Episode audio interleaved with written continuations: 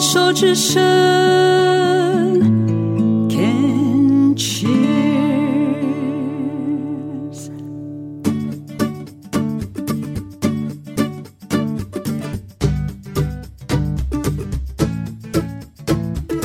您现在收听的节目是凯西的十一号公路，现在进行到的单元是想成长学什么？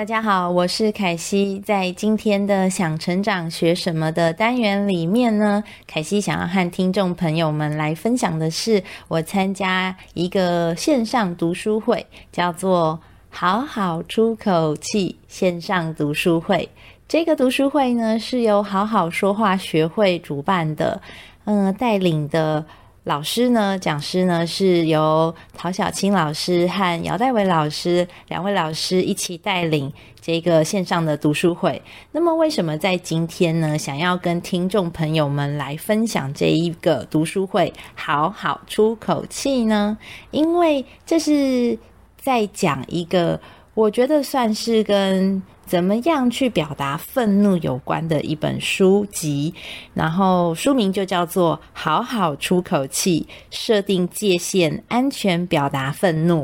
我觉得在这一个线上读书会的过程当中，因为已经进行了一个月，我感觉到这一个书籍的内容非常的实用，对我来说呢，也有蛮多的收获，特别是在做这个呃暴力跟。愤怒的区隔，这两者之间呢，其实常常被混淆，然后常常被画上等号。可是呢，愤怒和暴力其实两者是不一样的，因为，嗯，我自己的解读是说呢，就是我们会有很多的情绪，喜怒哀乐。那么其中怒啊，我就把它解读成为就是愤怒，所以它就是。我们的情绪的一种，可是暴力就不是啦。暴力怎么会是一个情绪呢？暴力是跟他人有关的，所以呢，其实暴力它是一种行动。然后愤怒呢，就是一种感受，就是你可以感受到你很开心，你很生气，或者是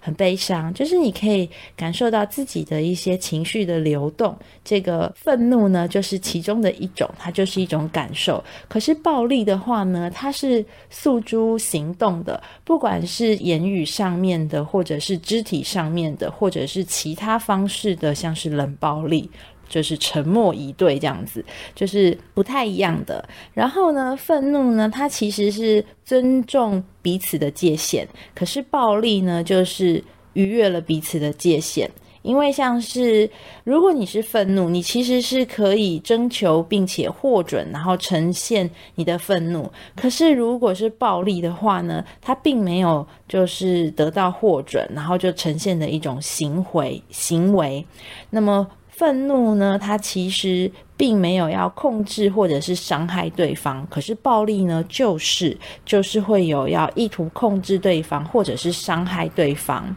那么也就是说呢，这个暴力的动作、暴力的行为，它其实是可能没有被经过，应该说它就是没有被经过对方的允许，然后就可能攻击了对方，那样子就变成是一个施暴者，然后就产生了一种暴力的行为。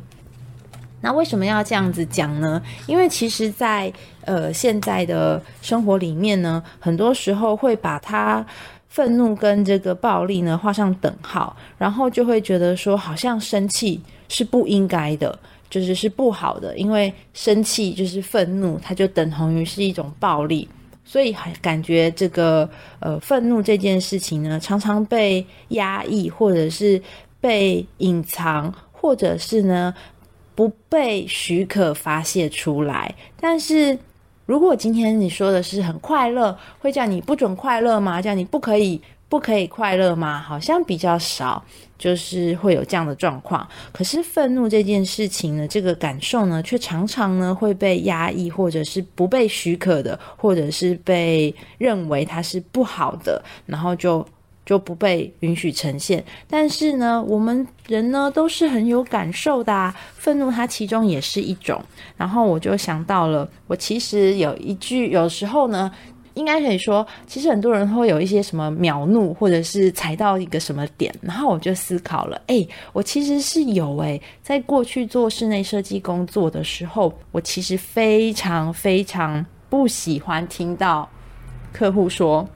偷工减料”这四个字，尤其是说，哎，你们是不是偷工减料，或者是你们厂商，或者是怎样，反正只要讲到偷工减料，或者是说。无意之间提到，我对这四个字呢，就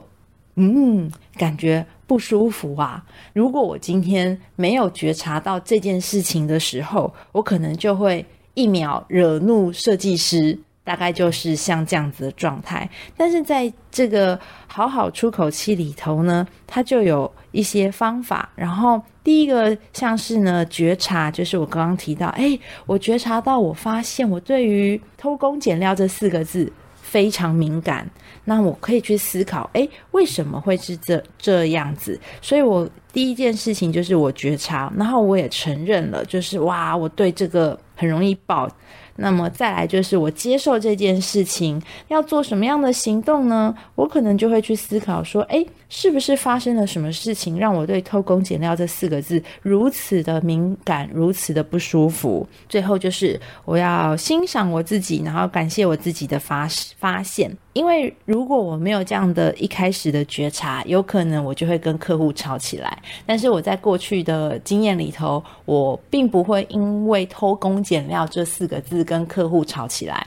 但是真的就没有愤怒吗？其实并不是，我可能就会把那个生气。把它压抑下来，然后变成是一种间接伤害。我间接伤害的不是客户，可能就是间接伤害我自己，然后伤害了我自己的身体。但是在当时，我可能并不自知。可是现在呢，回想起来，我就发现，哎，好像是有一些这样子的状况。尤其当我到真的很生气的时候，跟偷工减料无关啦。现在跟偷工减料无关，就是当我发现我自己真的很生气的时候，可是我又没有把它爆出来，就是没有好好的。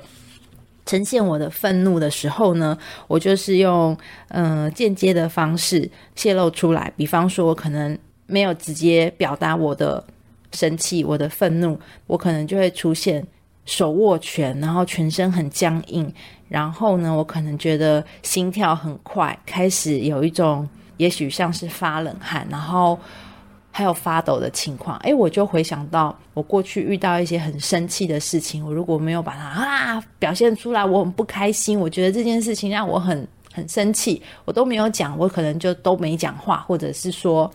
嗯，不知道，反正就是可能就是一个不舒服，我没有去在适当的把它表现出来、呈现出来我的感受的时候，我确实是有很多时候会感受到身体的一些。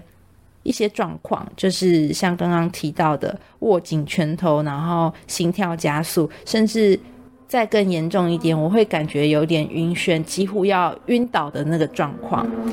然后我也想到过去有好长一段时间，我会有磨牙的状况，或许这些都是一个。因为没有好好表达情绪，让情绪的流动卡住，然后造成了身体的一些影响跟变化。只是，只是在当时呢，我并不自知这样子的状态。为什么要特别讲呢？因为其实啊，就是是需要呢，安全的释放怒气。这个呢。我也其实还在学习过程，这个过程。然后，如果今天我遇到让我觉得很生气、很愤怒的事情，其实是可以好好的跟对方，如果是因为对方引起的时候，可以用澄清的方式。但是这个澄清的方式呢，就是好好的说话，把重点放在。我自己，而不是说你的关系，因为你做了什么让我很不高兴，不是用这样子的方式去做澄清，而是呢，我也没有要解决一个什么样的问题，我用澄清的方式呢，只是想跟你分享，我因为遇到了这样子的情况，这样子的情境而感觉不舒服，感觉很生气，但我并没有要解决这个事情，我只是想告诉你，诶，告诉对方。我现在的情绪是很生气的，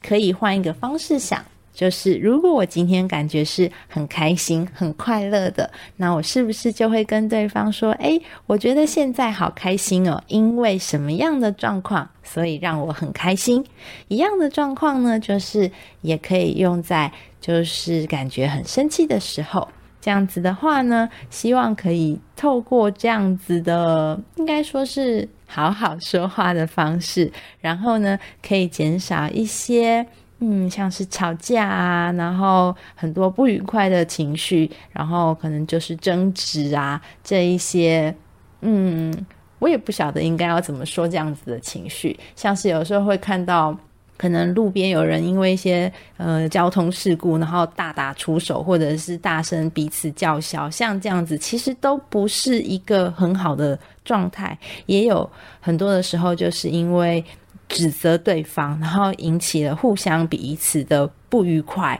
然后就对彼此都产生了言语暴力。如果可以好好说话，好好的